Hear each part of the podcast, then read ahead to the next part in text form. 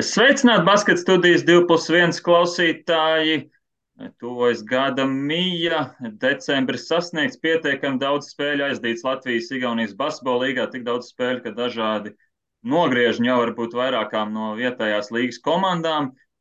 Viens tāds pavisam noteikti bijis Valmieras klubam, Valmiera glāzes vijā vienībai, kurai pozitīva trajektorija vietējā Latvijas-Igaunijas līgā sarunu ierakstam ceturtdienā, dienu pēc spēles izbraukumā Tallinā. Noteikti viena no smagākajiem izbraukumiem, gan no pretinieka viedokļa, gan no ceļa paveicamā putenī, kāds vien var būt Latvijas komandām. Bet tik un tā, trīs uzvaras pēdējās sešās spēlēs, tāds pozitīvs pacēlums vidzemes pusē.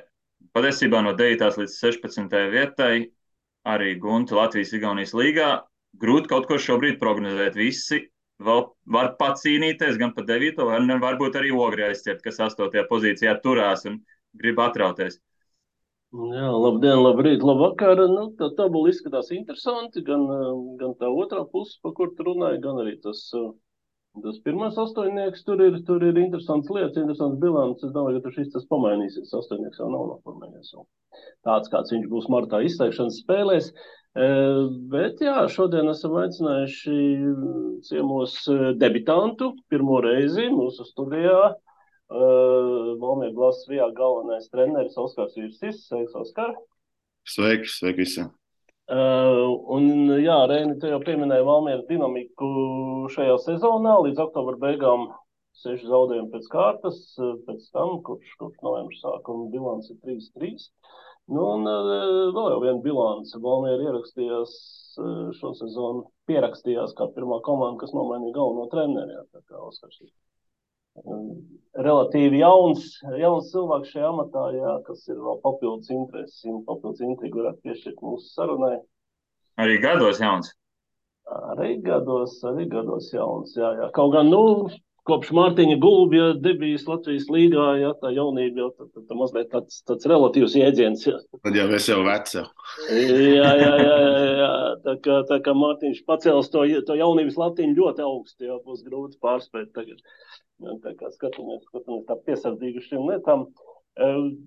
Jā, nu varbūt tad, tad pirms, pirms ķerties pie aktuāliem, aktuāliem notikumiem, Valmieras komandas dzīvē, varbūt patīsim drusku to filmu atpakaļ.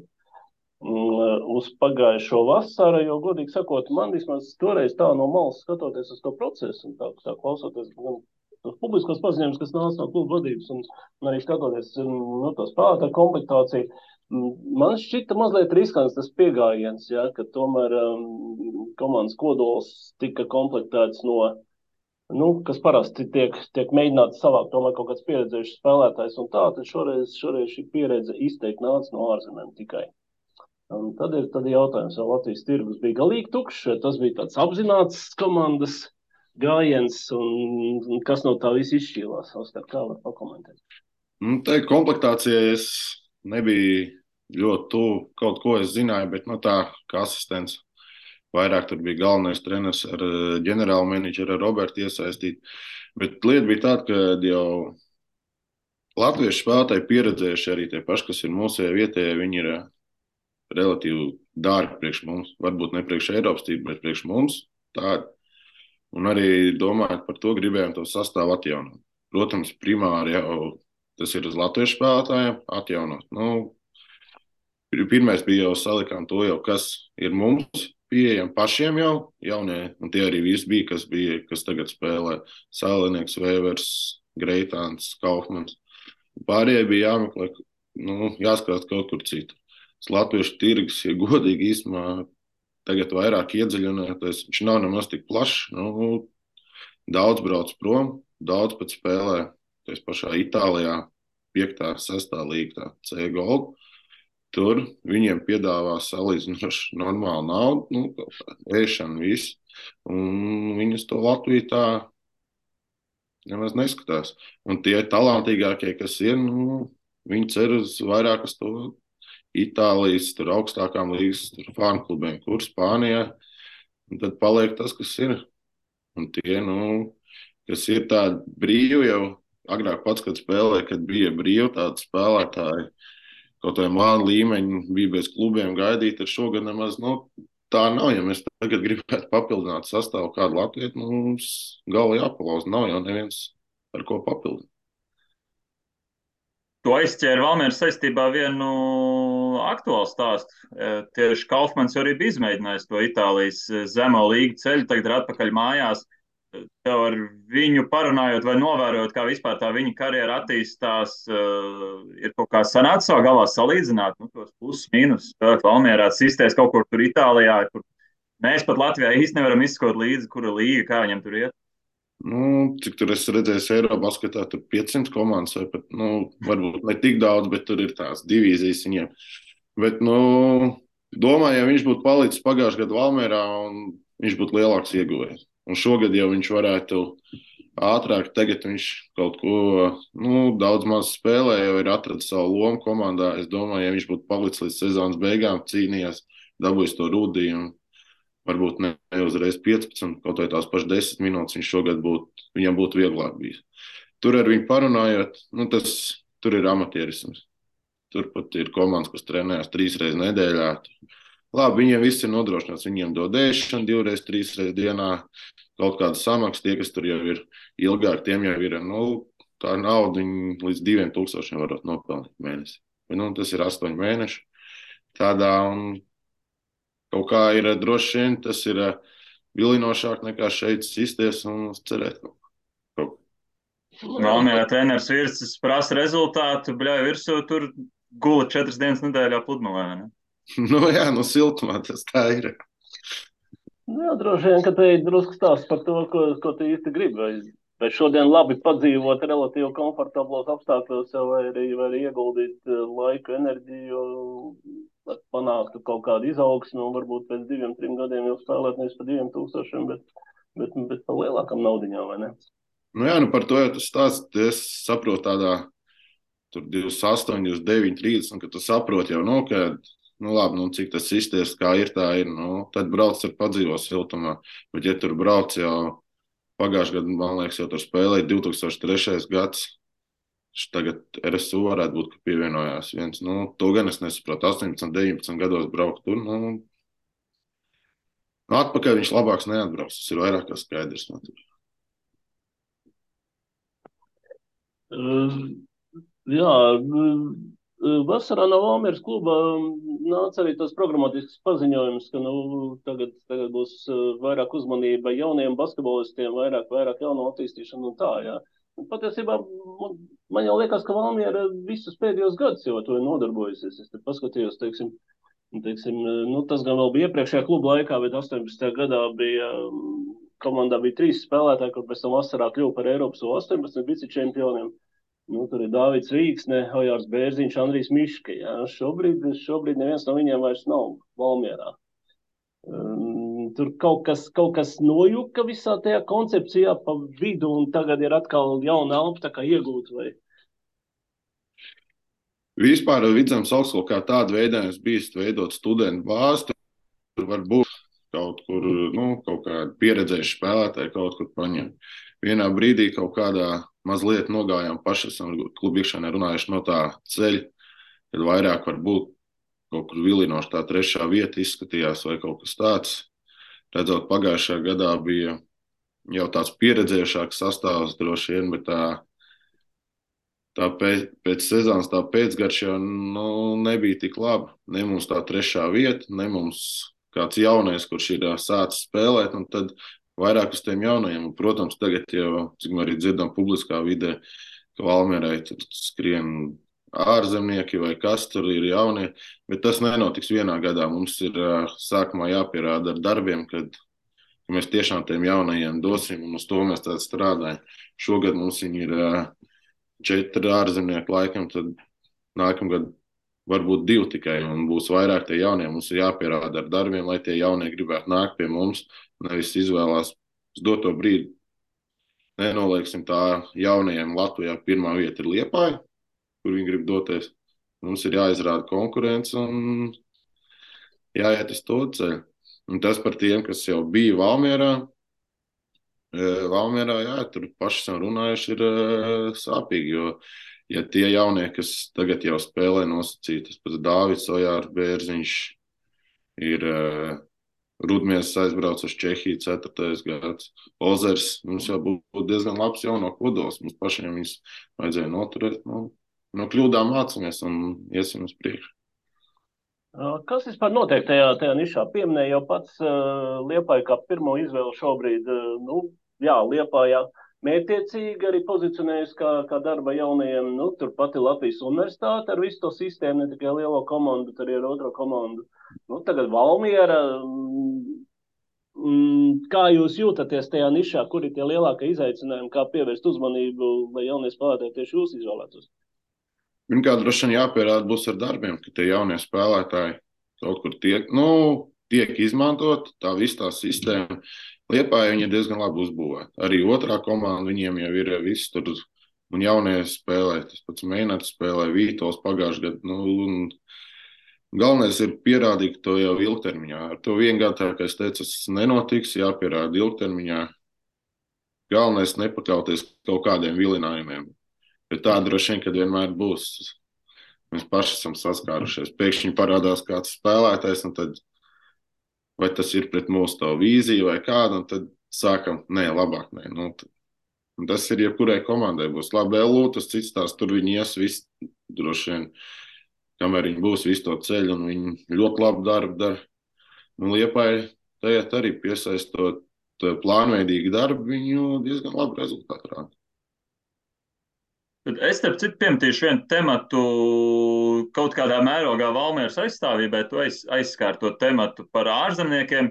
Nu, es ik pa laikam dzirdu mūs, mūsdienās tā treneru aprindās tādu pretstāvi tam, cik ļoti iebilst pret ārzemnieku piesaist, proti, ka daudz atzīst, ka nu, piemēram, tie, kas spēlējuši, ka savulaik viņiem 20 gadu vecumā interesantāk vispār ir, ka treniņos ir tie 2-3 amerikāņi, kuriem paspringot, nevis tur 32 gadīgs, 33 gadīgs latviečs atnāk.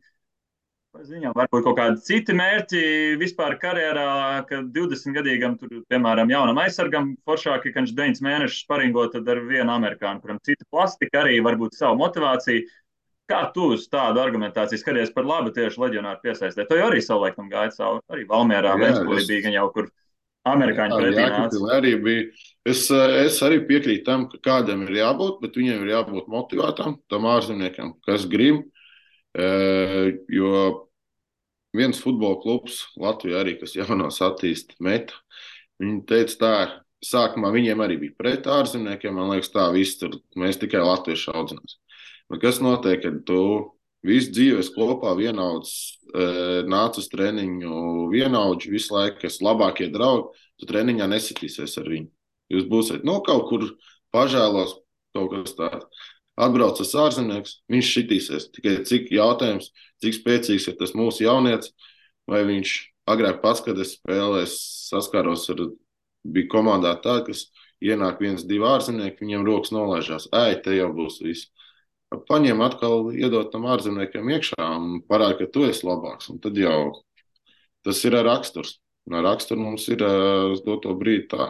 Labi, nesaku mūsu komandā, tēt, jau mums nav arī tik liela konkurence. Nu, tādā, mums būtu kāds jāizkonkurē, ka būtu agrāk spēlētāji pašā Jēkabūlī bija Valmierā 12 labi spēlētāji, to jāstāsta pa vietu. Tagad mums ir tā konkurence. Galvenais jāpielina konkurence un tad arī labāk.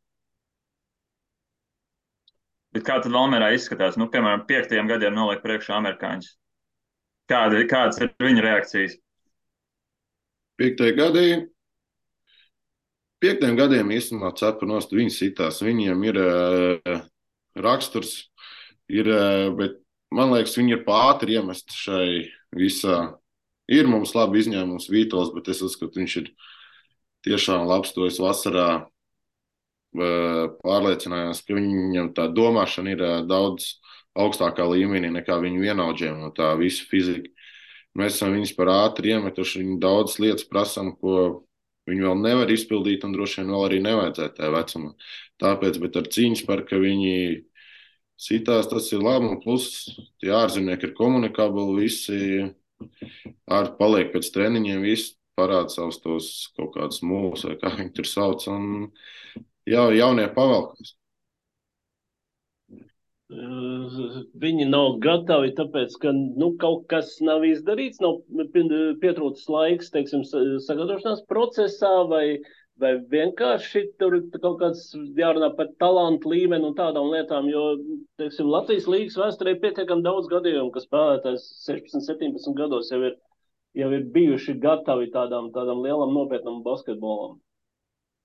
Es domāju, viņi nav gatavi kaut kādā ziņā fiziski. Kaut gan uz, uh, par fizisko, ko varētu pateikt, uh, domāju, ka Latvijā ļoti labi strādā. Gan sporta skolās ir fiziskie treneri. Pašā Liepājā, Vēnspilī, LU, visur. Mums Valmērā, es zinu, arī ir fiziskie treniņi, ir, bet mēs vienkārši nobriestam vēlāk. Un otrs ir, uh, viņi nav gatavi tam, kā mums ir Valmērā. Mums nav komandā jauniešos neviens izteikti garais tāds. Viņi nav pieraduši spēlēt tādu.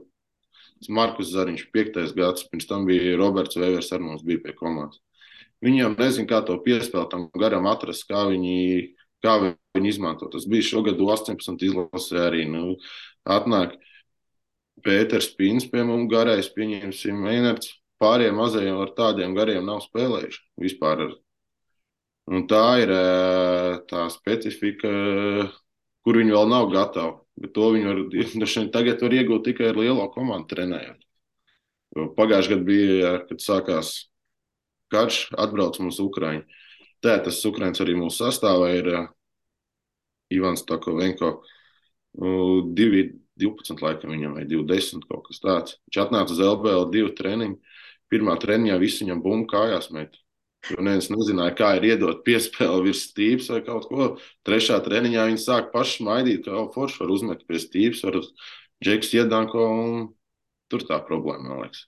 Jā, Jā līmeņa, līmeņa licenci arī jāveic. Piektajā gadā, pagājušajā gadā, nu, viņi pietiekami jums stipri valmierā, daudz braukāja LJBL pa nu, plus simts mačiem. Runāsim nu, atklāt. Tagad viņiem tālunā teorētiski pret Mārtiņu Meijeru jāiet laukumā. Nu, jā, jā, jā. Tagad tas viss viņam ir viss tās pie lielās komandas, LBL2, vēl jaunatnes līga. Nu, viss ir pa daudz, viņš tur. Nu, tāpēc vajag palielināt to konkurenci, lai var tās tos lodziņiem samazināt. Nevajag viņus arī, lai viņi pārdeg jau pirmajā gadā, kad viņi ir iemesls tādā kā, nezinu, riteni iekšā un nevar izdzīvot. Jā, nu te ir drusku arī stāsts par to nu, komandas plašumu un par spēlētāju sarakstu garumu. Jā. Es skatos, ir nu, komandas pieteikumā laikam ir 12 uh, spēlētāji, no kuriem man liekas, ka 4 vai nebija 2005. gads. 35. gadi. Vai 35. jā. 35. gadi, viens tas Ukrainas 4. gads, un es nezinu, vai vēl pieteikamai ir Roberts Vēvers 4. gads. Jā.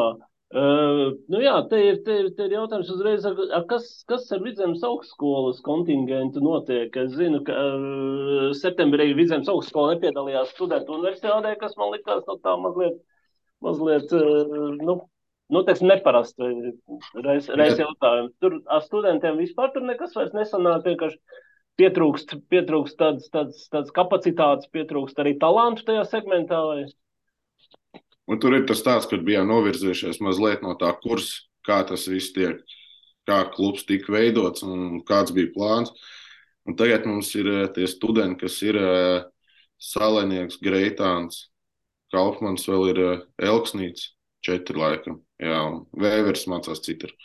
Pieci, un vairāk mums nav studenti, tāpēc arī jau tagad jau strādājam pie tā, lai apzinātu potenciālos studentus, lai mums būtu tie studenti, kas labi, varbūt nebūs pirmā gadā, kas viņiem būs palīgi jau lielai komandai, bet turpmāk. Tad veidot arī konkrēti spējīgāk to otro komandu, lai tur nav jāspēlē tiem pašiem jaunatnes līdz džekiem, kad viendien viņi brauc, nezinu, kaut kur gulbeni, tad viņam jauns līga liepājā un tādā, nu, slodzi pa lielu viņam sanāk, lai būtu kaut kāda, nu, lai mēs varētu variēt. Tas tādā šīs, šīs sezonas kontekstā var notikt, vai runā par nu, nākamo vasaru, nākamo sezonu? Jau arī, šī, jau arī šo sezonu ir jau kaut kādas iestrādes, labi, tur ne jau, stud, nu, jau pat tādi, kas varētu nākt un nākamgad studēt, un tā, ka jā, mums ir jau šogad, un nākamā vasara vēl citīgāk pie tā vajag strādāt. Bet nu, tas ir jārāda, tās visas sistēmas jārāda tāda, lai tie jaunieši gribētu nākt. Bet, respektīvi, kaut kad tuvākā nākotnē varētu atgriezties laika, kad Vidzemes augstskolu šo jūsu klubu pārstāv trīs komandas pat Latvijas līgās, ne tikai divas.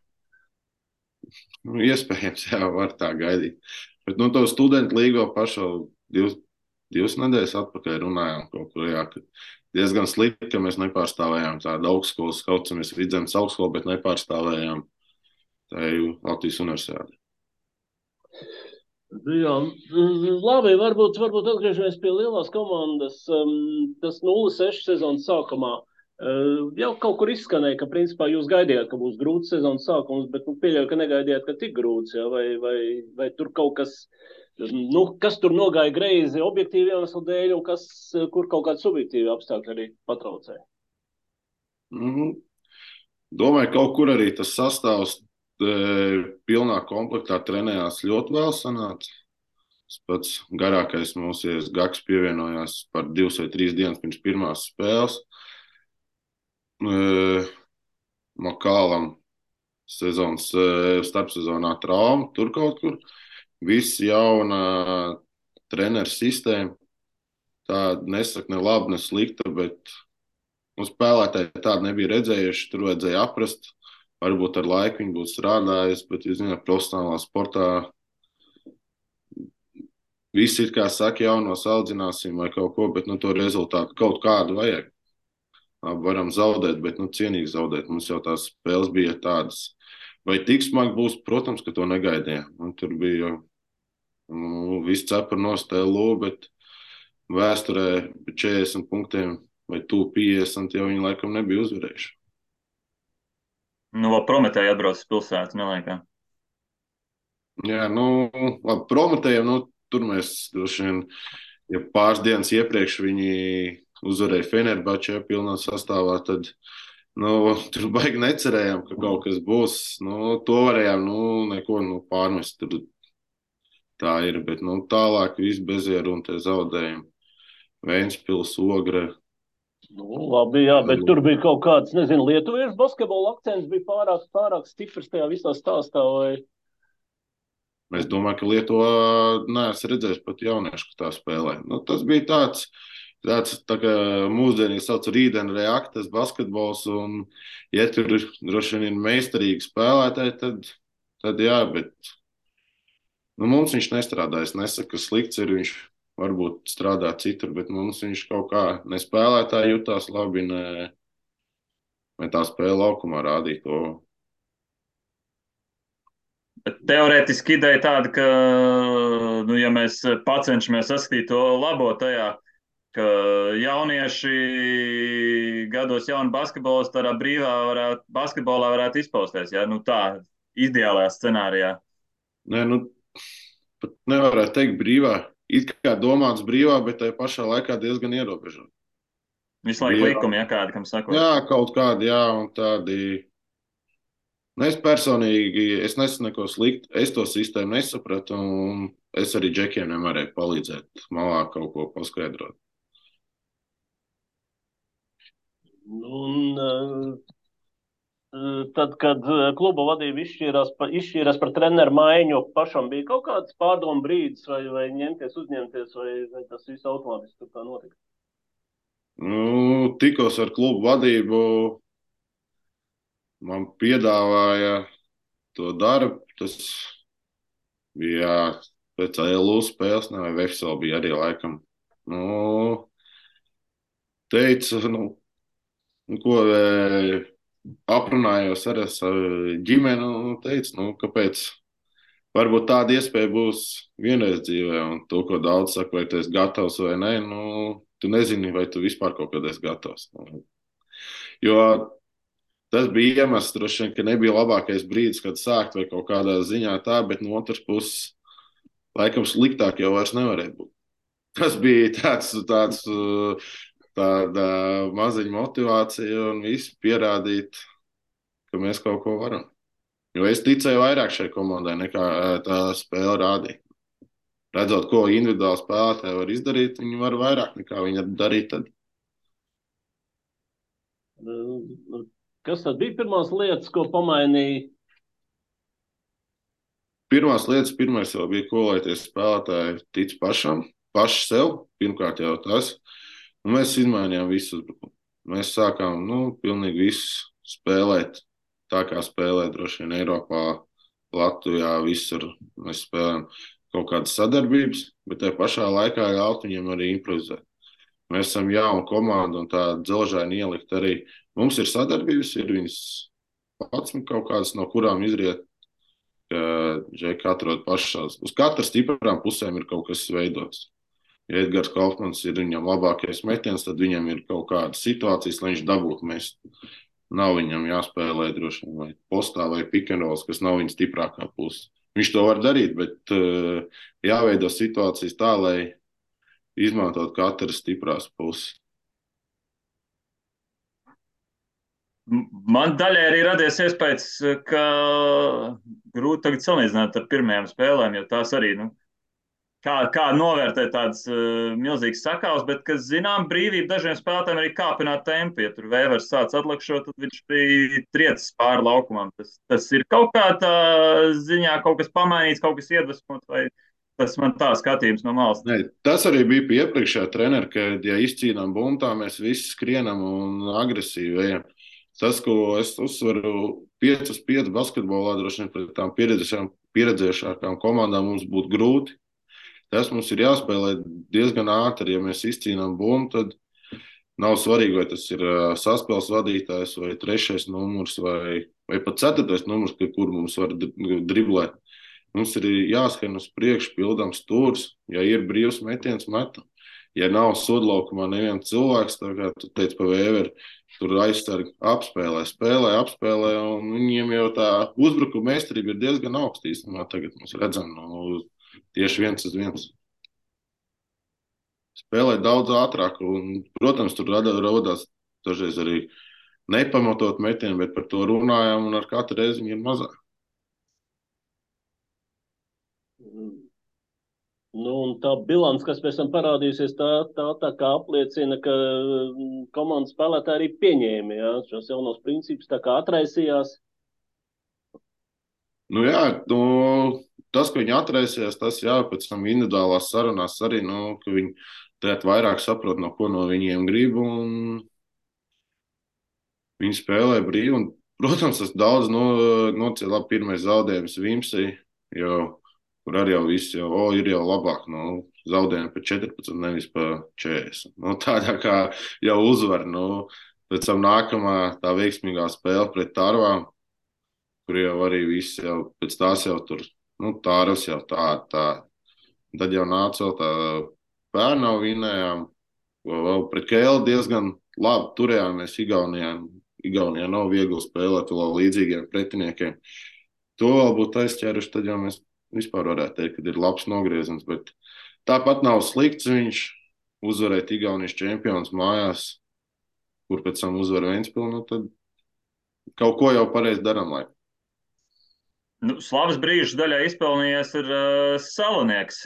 Uh, vispār, es teiktu, ka diezgan reti Latvijas-Igaunijas līgā šeit treneris Gēlīds mēs to bieži atkārtot, ka tas uzvaras parasti jau neizšķir tāds uh, reāls metiens līdz ar sirēnu, parasti kaut kāda cīņa par bumbu, kaut kur kaut kas uh, jāizdara precīzi kādā melnā darba niecītē. Salniekam būtībā divi tādi uzvaras cienīgi metieni. Tas ir kaut kāds talants, no viņa to var arī saskatīt treniņa epizodēs, vai nu, tā vienkārši salikusies tā puzle, ka viņam sanāca iemest. Viņš vienkārši ir, tajā uz doto brīdi, viņš ir ļoti pārliecināts par sevi. Tā kā viņš teica, jā, e, pie Siliņa raidījumā, ka jā, pirms sezonas viņam, viņš likās, ka viņš vienīgais sev tic, tad vēl kāds tagad jau sāk ticēt. Tas metiens pret tārvām, kas bija, nu, tas nebija ne uz viņu domāts, ne tur, tur jau nekas tur jau pa lielām tā spēlē jau bija beigusies. Nu, tas bija laimīga sakritība, kad viņi neuzsita sodu, mēs dabūjām to metienu, un viņš iekrīt. Otrā tas pret Pērnā tur jau gan bija konkrēti jau uz viņu, jo redzēts treniņos, ka viņam tā individuālā meistarība ir diezgan augsta un kad viņš var apspēlēt un iemest. Viņš daudz neko neizdomās. Viņš diezgan atletisks priekš savu augumu, asu var uziet augšā uz to metienu un viņš pārliecību deva, un tāpēc arī uz viņu tas vairāk vai mazāk bija domāts uz pēdējais uzbrukums. Bet nu, kopumā man tas talinieks stāsts atkal liek atcerēties to um, latviešu palēno nobriešanu. Jo, jo nu, godīgi sakot, es Niku vārdu pirmo reizi dzirdēju, laikam, uz 16 izlasē, kad, kad viņš bija, un tad bija stāsts par to, ka viņa ar žagaru uh, ikdienā tur ir labi konkurē un palīdz viens otram augt, ja, un tad žagars tā kā aizgāja soli vai divus soļus uz priekšu, ja, par salinieku kādu brīdi lielajā basketbolā īsti nedzirdēju, ja, bet nu, tagad izrādās, ka puisis tomēr var spēlēties šādā līmenī. Es sekoju viņa, viņa pakāpeniskai izaugsmē, ja tur bija tas tā, nu, likums saka arī tas, kas šobrīd notiek, tā nav vienkārši sagadīšanās. Nu, viņš ir visu laiku bijis kādam aiz muguras tādā, tad bija žagars priekšā, Kuruts, man liekas, ir viņa gads, vai viņa tur vienā. Visu laiku viņš ir kaut kur palicis, viņš ir pie tās izlases bijis, bet cik esmu dzirdējis, viņš ir laikreiz svītars palicis tur īsti. Nu, tā it kā ir, bet tajā pašā laikā nav. Tad no LU viņu vai atskaitīja, vai viņš pats aizgāja, un tad viņš nokļuva pie mums. Pie mums viņam Elksons priekšā, tas pats jau savējais nosacīt Elksnīcu. Un viņi visu laiku tādi nebija jau kur pagājušajā gadā, pagājušais gads arī savākts diezgan, nu, nepieredzējis sastāvs vai tāds, eh, viņam atkal nebija. No nu tā, viņš arī nedēļa to pārliecību treniņos, lai viņu izmantot vairāk. Bet tagad pie šī sastāvā, kad mums ir jauns sastāvs, tā ka viņam ļauj kaut kādā ziņā brīvi spēlēt, viņš sev ir atraisījis. Tas, kas, protams, tā, kas rada bažas šajā augstākā līmenī, pie kā viņam ir jāpiesargā, tā ir spēles organizācija, kā saspēles vadītāja. Tagad viņš daudz visu savu individuālo meistarību, savu asumu, savu jaunību, bet augstākā līmenī viņam droši vien arī prasīs organizēt, izkārtot situācijas citu. Tas, bet nu, to, ko viņš pārliecība ir gūst tagad, nu, cepanoši ček. Pēc tik smagiem gadiem, ka viņš ir gaidījis savu to lielo iespēju, kurš katrs droši vien to neizdarīja. Bet, nu, redz, vēl viena ilustrācija te tēzē, ka labi, ka aizskrēju uz Itālijas trešo līgu. Jo man liekas, jau, ka pagājušajā pagājuš gadā jau kaut kas jau tuvu tam jau bija. Jau, kad... Es teiktu arī, ka nu, pietiekami drosmīgs solis no Valmieras puses, jo parasti, nu, cik mēs esam gadus redzējuši Latvijas, Igaunijas, Lietuvas klubus, standarts ir saspēles arī tās pozīcijas uzticēt amerikāņiem. Tīri fizisko īpašību dēļ Valmieras sezonu atceros, mēs Gunta Andrē runājām. Uh, tieši spriedām. Salnieks pārbaudas spēlēs eh, ļoti labi, vismaz labi statistiku uzrādījis. Nu, nomināli pirmais saspēles varītājs savā vecumā. Nu, tā varbūt LU parasti izceļas, bet ne citi klubi. Kaut kā viņš mums radīja pārliecību, ka nu, tur varam Latviju likt, nevis amerikāņu, piemēram, vasarā.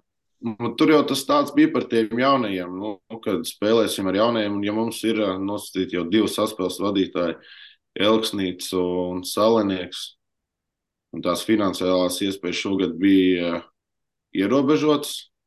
Protams, varējām ņemt kādu amerikāņu vai kur, bet nu, nospriedām, dosim iespēju saviem, nu, beidzot parādīt. Jo kad tad, ja ne tagad, nu, paņemt atkal kādu amerikāņu, būtu salinieks nebūtu. Protams, drosmīgs solis, un varbūt tur arī tas sezonas sākumā kaut kur parādījās, bet tā laika tas atmaksājās un pierādīsies arī tiem pārējiem jauniešiem, ka mēs šeit dodam to iespēju un spēlē.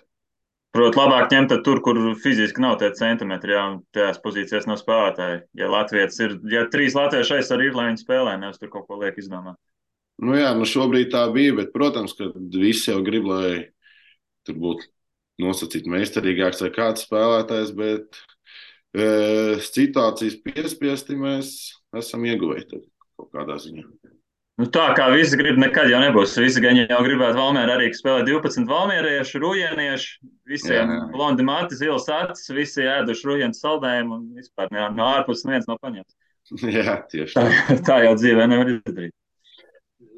Jā, nu labi, mums tā saruna, tas, tā saruna tā vairāk uz tā pozitīvo sāk virzīties, bet nu, es to darba karotī tā kā piemetīšu klāt, lai interesantāk. Ap, ap, kas notika gulbenē, jā.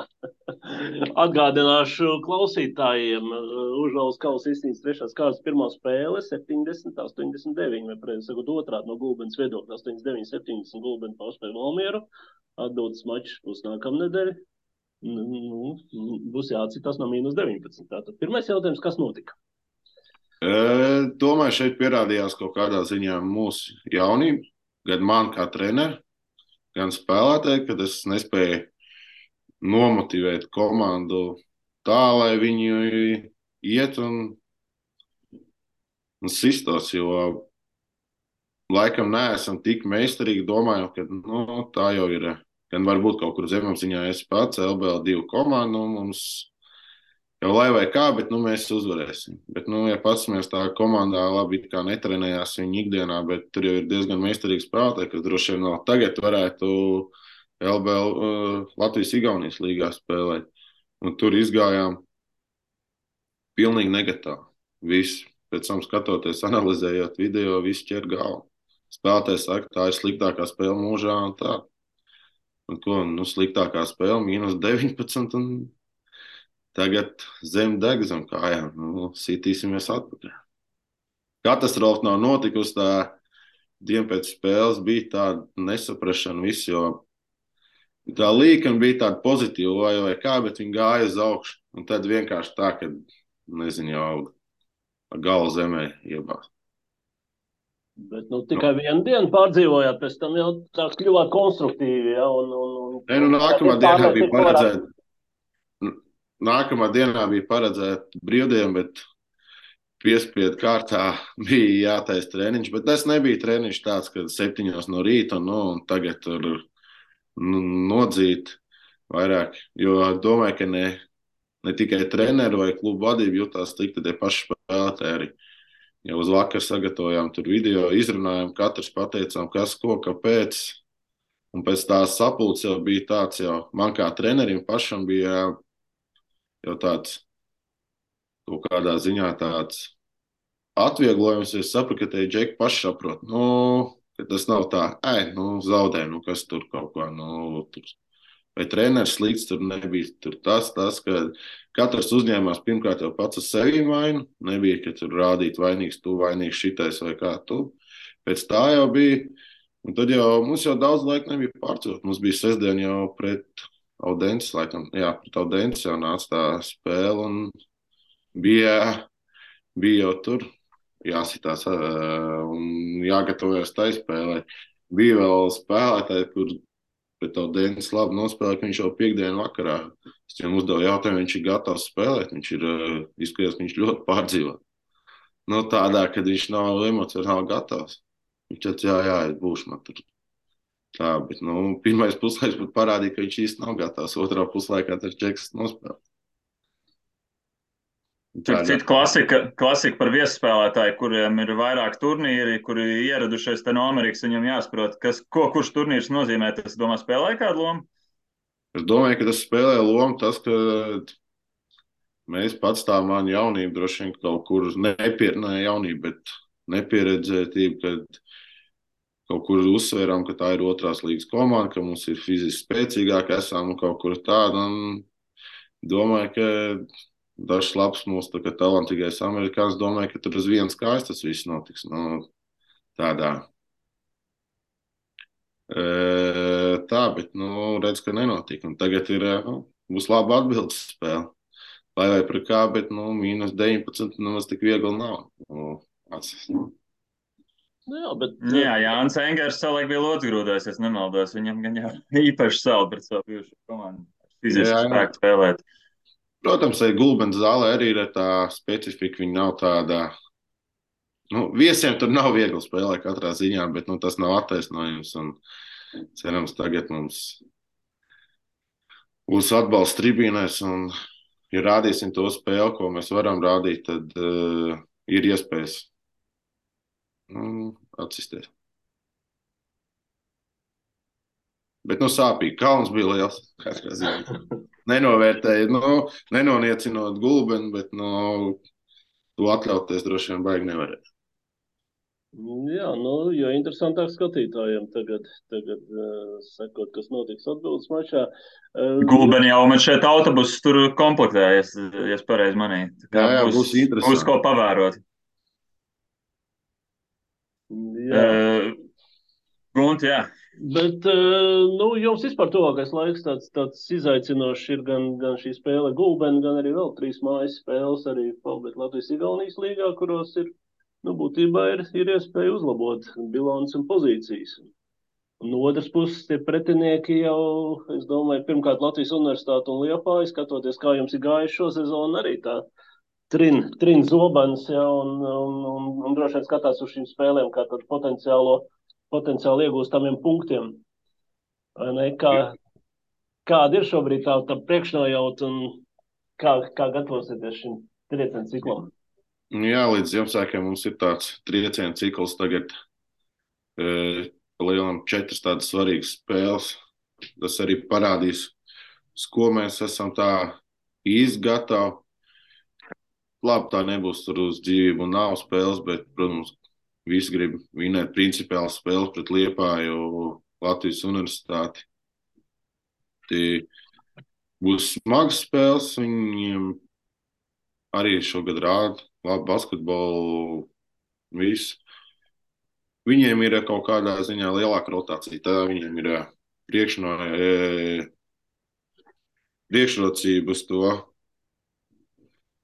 priekšrocības to, un, bet mēs analizēsim pretinieku, skatīsimies. Vēl tagad neko neesam darījuši, tikai kēlu skatīt, ne kēlu, bet raplu, kas sestdien ir gatavosimies tai, un tad spēle pa spēlē, pēc tam jau Gulbeni, un tad nāk Liepāja Latvijas universitāte. Tam, ka viss uzvars ir mājās, ir kaut kāds izskaidrojums un loģika. Saskat kaut ko tur, vai tas vienkārši kalendāri ietekmē tā sakrits, ka parocīgas maz spēles bijušas mājās, izbraukumā smagāk pretinieki. Manā vadībā, man liekas, mēs labi neskaitot Gulbeni, Latvijas Igaunijas līgā divas spēles esam aizvadījuši tikai Kēlē zaudējām. Jā, un nu pat Tallinā. Tagad uh, Tallinā. Mums kaut kā iekritis ir šīs pēc jaunā gada laikam braukāsim vairāk. Kalendārs tāds ir šogad, bet nu, kā ir, tā ir. Protams, kad mēs esam kaut kādā ziņā mājas komanda, mums ir vienmēr liels atbalsts tribīnēs, un, kas dzen mūs uz priekšu un tā pārliecība. Nu, bet nu, vajag dabūt to vienu uzvaru izbraukumā, un tad jau domāju, ka arī tā pārliecība augs ir izbraukt. Mm, starp citu, aizsverot vēl vienu spēlētāju stāstu, viņa jau tādam plašākajai publikai interesanti parunāja par celnieku Walters Vēvers, vēl arī no Gunta iepriekš piesauktās U18 izlases aizveda tādu, nu, laikam, at, pilnvērtīgu atgriešanās sezonu pagājušais gads, tomēr viņam samocīts pēc savainojuma. Un uh, man interesanti nians, kas iekritusi acīs no tālmetieniem relatīvi salīdzinot to, kā viņš savulaik tos izpildīja, atteicies, bet kā viesulis triecas groza apakšu. Man šeit pie tevis arī viena pats sodu metiena spēle bijusi, ļoti daudz izbraucējis sodus. Tā ir kaut kāda spēlētāja prasme, tālāk attīstība, kaut kur jūs kā treneris pirksts. Ko tu vari pastāstīt par to? No, es domāju, ka tā nav tā, nav, tā iezīme, ka viņš tā spēlē. Tas ir labi, tas pagājušajā sezonā, kad viņš atgriezās pēc tās traumas, astoņus mēnešus bija izlaidis. Viņam kaut kur bija pazudus pārliecība par savu metienu. Jau par to jau īstenībā varēja vērot jau sezonu iepriekš. Jau kaut kur viņš bija pazaudējis to uh, pārliecību par metienu un pats pat īstenībā savā galvā un savu darbu kaut kur sāk mainīt to metienu, kur jau tagad ir uh, grūtāk dabūt, bet strādājam pie tā, lai viņš dabūtu to pārliecību atpakaļ un to tehniku kaut kādā ziņā uzlabot. Bet negribās arī viņu tā laust tagad, jo viņš dara tāpat labu darbu. Tagad es saku, nekad viņš tik daudz kontaktā nav spēlējis. Tagad tā ir plus, un ja viņš jau atgūs pārliecību par savu metienu, tad es domāju, ka viņam ir laba nāk, nu, lab nākotne. Bet tad būtībā pats izdomājis, kur citur atrast punktus, vai jūs tā iedvesmojoši, ka nu, tev taču citi plusi. Nu, pats, arī... nu, to jau viņš varēja tajā pirmā sezonā, kad viņš atnāca jau pēc tās Spānijas, viņš jau varēja aiziet cauri, viņam tā tehnika viss atļauja, bet viņš bija, nebija vēl tik fiziski spēcīgs. Bet tagad tā traumiņa kaut kādā ziņā padarīja mazliet spēcīgāk, un viņš var vairāk kaut ko izdarīt ar to. Un arī īstenībā taisa sezonās jau viņš daudz arī gāja cauri un tos sods, bet ko viņš darīja? Viņš flopoja baigi daudz ar visiem vārdiem. Tiesneši viņu kaut kādā ziņā necienīja un domāja, ka viņš visu laiku nu, tēlo. Tur tie sodi nenāca. Tagad viņš vairāk turās, iet kontaktā un to sodu tiesneši redz un tic vairāk nekā tad. Bet tā, nu, lielam ir kaut kāds uzstādījums, kur viņam ir jābūt agresīvam uz groztas, jo mēs zinām, ka viņš to var, bet, protams, mēs gribam arī, lai viņš atgūst to pārliecību ar nometiem. Jo viņš bija tas agrāk, kad es pat pirmā gadā sāku, viņš bija pēc dribla, kas varēja sev izkārtot to trīs punktu metienu. Viņam bija tāds, uz doto brīdi tas ir kaut kur pazudis. Bet ir daudz citas labas lietas nākušas klāt. Nē, pavisam noteikti. Man šeit nu, jauns vēl puisis, bet labākā sezona pagaidām kā pieaugušo, pieaugušo basketbolu. 21 gads galvā, 22. Jā, bet mēs jau domājam, ka viņš pieredzēs. Jau, ja nebūtu tā trauma, jau, jau cik gads jau Almērā. Jā. Nu jā, un ņemot vērā arī to pieredzi, junior, junior izlasē jau 18 izlasē arī tas pats Eiropas vicečempionu tituls, un tā, un toreiz viņš tur nebija pēdējais spēlētājs. Viņš bija viens no tiem pamatūcējiem. Nē, nē, tad viņš arī varēja tos metienus no visiem iemest. Jā. Jā, bet nu, arī interesanti, ka tomēr, tomēr nu, jauniem spēlētājiem to laikam jārēķinās, ka tā, tā karjera jau nevirzās visu laiku kalnā. Viņi tā kā iet uz augšu, tad paiet uz leju, pastāv uz vietas, jā, bet nu, svarīgi laikam ir nezaudēt šo pārliecību ticību. Un, nu, un arī neskriet uz Itālijas 3. un 4. līgu, jā, bet, bet, bet man stāda šeit, jā, tas iespējas izaugsmēt. Jā, kā Kristaps Porziņš. Arī Stāst, Oskars, stāst, stāst. Jā, tur jau varbūt arī ir Valter arī tas tāds kaut kādā ziņā, kas būtu, ja viņš pēc tā 18 čempionāta būtu palicis Valmerā. Tas bija Valmers tieši Vijā kluba pirmais gads augstākā līgā. Viņš aizbrauca uh, uz Spāniju, uz Andonu noslēdz līgu. Tur viņš spēlēja trešajā vai ceturtajā līgā.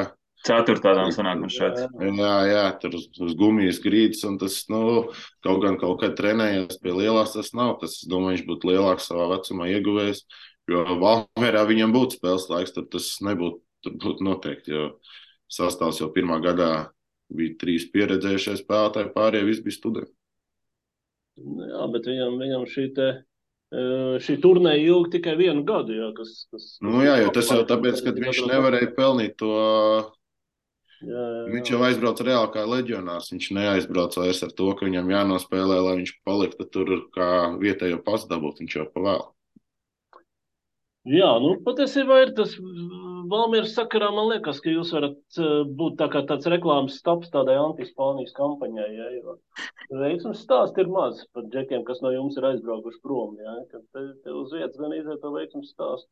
Pats viens, viens veiksmes stāsts un pārējie nekā. Šmits? Jau vienīgais šmits, jā, tad, tad, tad nu, arī ilgi, ilgi un grūti. Ilgi un grūti viņam tur gāja. Viņš arī tiešām ļoti agrā vecumā aizbrauca. Nu, jā, viņš aizbrauca agrā, un viņiem ir tas raksturs, kur viņš var sisties. Viņš ir cīnītājs. Pārējie ir labi, es pār neteiktu, ka viņi nav cīnītāji, bet no, nu, tas tās nav veiksmīgi. Lielam jau skatoties tā Latvijā, cik mums daudz tas stāst ir veiksmīgi.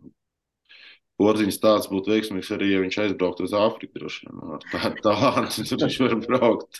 Vienalga, kur nenoniecināt. Nu, pārējais šmīts daudz maz nu, līdz augšai tiek. Artūrs Kuruts. Kuruts, jā, tagad, jā, beidzot, nu, beidzot ilgi gaidīt arī kaut ko spēlē. Nu, nezinu, tagad jaunais Mačoh vēl kaut ko jau, nu, vismaz tā pārējie, cik kas ir gājuši, te jau Nu, neteikt, ka viņi atbrauc šeit, neteikt, ka viņi atbrauc šeit atpakaļ. Viņi būtu kaut kur galvas tiesa pārāk par tiem, kas e, ir palikuši šeit. Tā likuma sakarība patiesībā nemainās. Vai tas ir 95. E, gada komanda, vai 98. vai 2002. Ja tu esi labākais savā Latvijas jauniešu izlasē, nu, tad Varbūt tu vari tur izturēt to gaisa mašīnu pārējiem. Nu, smagi iet. Es ceru, ka vismaz nu, Andrijs Mišs mums arī ir stāstījis, nu, ka tā dzīves pieredze vismaz kaut ko iedod. Un pats viņš arī apzinājies savu vietu pasaulē, ko viņš vēlas sasniegt. Bet, nu, ja jaunie basketbols klausās, lai rūpīgi padomā par to, kam gājuši cauri visi citi viņa priekšstats. Jā, bet ja mēs paliktu visi tie labākie šeit, tāpat nesaku, ka tas ir pareizi, nē, ja mēs paliktu Latvijā, mums būtu tā konkurētspēja, tāpat jaunatnes līgā un varbūt tas vēl pat LBL2 vai kaut nu, jaunas līga jau vairāk. Jo agrāk tās jaunas līgas spēles, kā pats bija mazs, gāja skatīties, kā jau Armāns Čēlis spēlēja augstākā līgā, tur Gatis Melders, kā viņi sitās nu, par to tās spēlēs. Tagad mēs, diemžēl, to nevaram novērot. Mums tie labākie visi ir prom un Mums ir uh, grūti pat citur aiziet, tu 19 spēlēs, 6 spēlētāji sēž uz soliņa. Nu, pirmā divīzijā tas ir tā grūti. Es ar citu, kā kurā gadā, man liekas, ja mēs par 4, 5 runājam, atkal bija tāda pāris gadu tendencija, ka liela daļa paliks vietas. Nu, labi, jums vēl nu, ir citādāk, jo Rudmies aizbrauca. Jā, nu Rudmies, es domāju, viņi daudz palika uz vietas, jo Covid ar sākās. Jo īstenībā arī nekur tā visa tā ceļošana, nekur jau nebija iespējams. Kāds brauc uz Igauniju, vienkārši trenēties labi. Bet tā viss ir jau vairāk vai mazāk bija kaut kādi ierobežojumi. Labi var spēlēt, bet nu, baigi klāt tur neņēma. Domāju, tur nu, tiem ceturtajā gadā arī mēnesis tie varēja kaut kur aizbraukt. Tas Covid kaut kādā ziņā viņš to piebremz. Bet Nopaļojoties, eh, lai cik mums ļoti patiks, Gunti, atkāps dažādas ar tevi, Oskar, veikt, eh, pieskarāmies jau decembrim, un, un, un arī šur tur pieminējām to konkurences līmeni, kā vispār tabulā diezgan sīksta situācija. Valmieras klubs sev uz atlikušo sezonas daļu kaut kāds mērķis tādā sportiskā ziņā ir uzstādījis par to, ko vēlētos. Varbūt pats es kaut ko sev galvā nolicis. Sportiskā ziņā negribētos tur stādīt tur uz 8, 7 vietu vai kā. Iet no spēles uz spēli, rādīt labāku sniegumu un tās e, uzvaras droši vien, kad arī atnāks, ja mēs no labākās sirdsapziņas darīsim to darbu un visu. Un krāt, nu, iet no spēles uz spēli, krāt tās uzvaras pēc iespējas vairāk. Un, protams, jau domājot arī pašā Latvijas līnijas plēvu ziņā jau arī. Nu, mums katru gadu, kopš es esmu Valmērā, mēs jau visu laiku domājam, mums jau tā principiālā cīņa ir eh, Valmiera un Anstāta Liepā, nu, kurš dabūs mājas spēļu priekšrocībai, kurš labāk pretī, nu, kaut kādā tādā ziņā. Nu, šobrīd vispār grūti parorganizēt. Tur arī visādi tie pārvar sanāk. Ogri arī nekur nav aizbēgusi, kā Guns teica. Nav aizbēgusi, un arī domāju, šogad tās komandas viss ir kaut kādā ziņā līdzvērtīgākas, ko rāda arī tās spēles tagad. Katrs katram var, man liekas, zaudēt. Un var uzvarēt.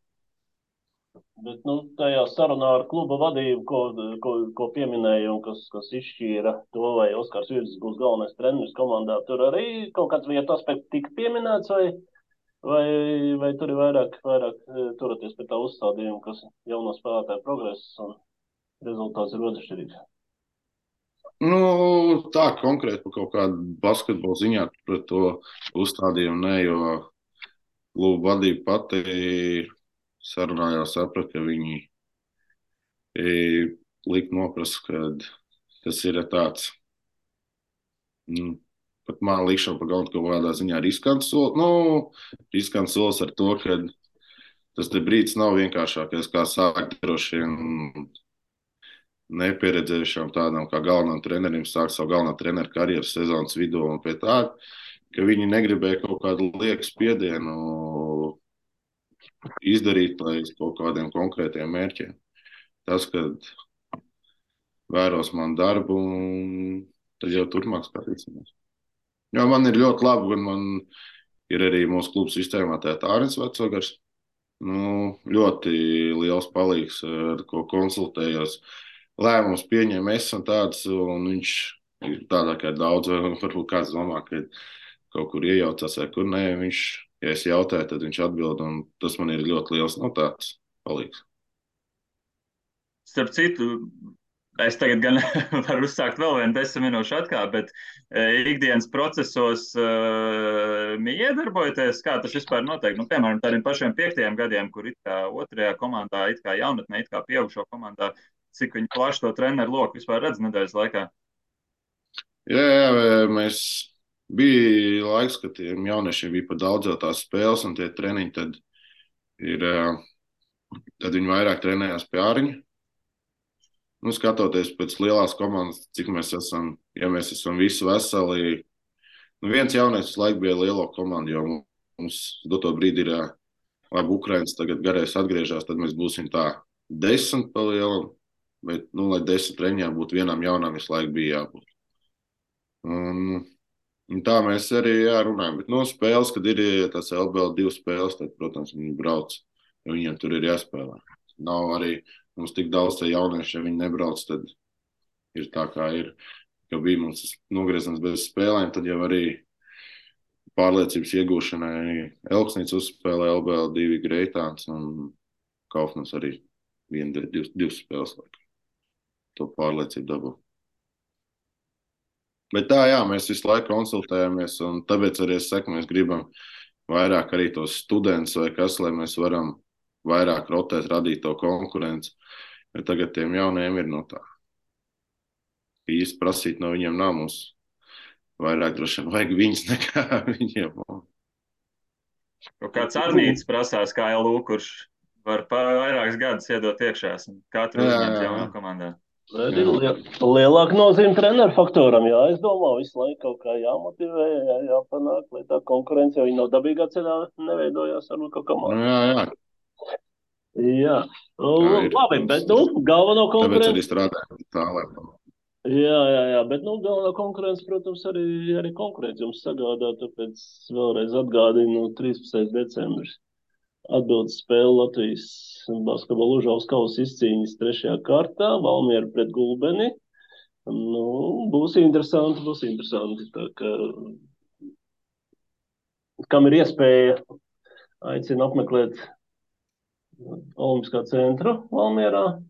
Nu, attālināti šķiet būs translācija LBS YouTube kanālā. Tā kā būs interesanti un Patiesībā būs Apli jau vispirms. Būs interesanti jau sestdien, jā, tas ir tas, ko es arī gribēju teikt. Sestdien ir vesela virkne ar spēlēm Latvijā, tā skaitā Valmier pret, pret Raplu.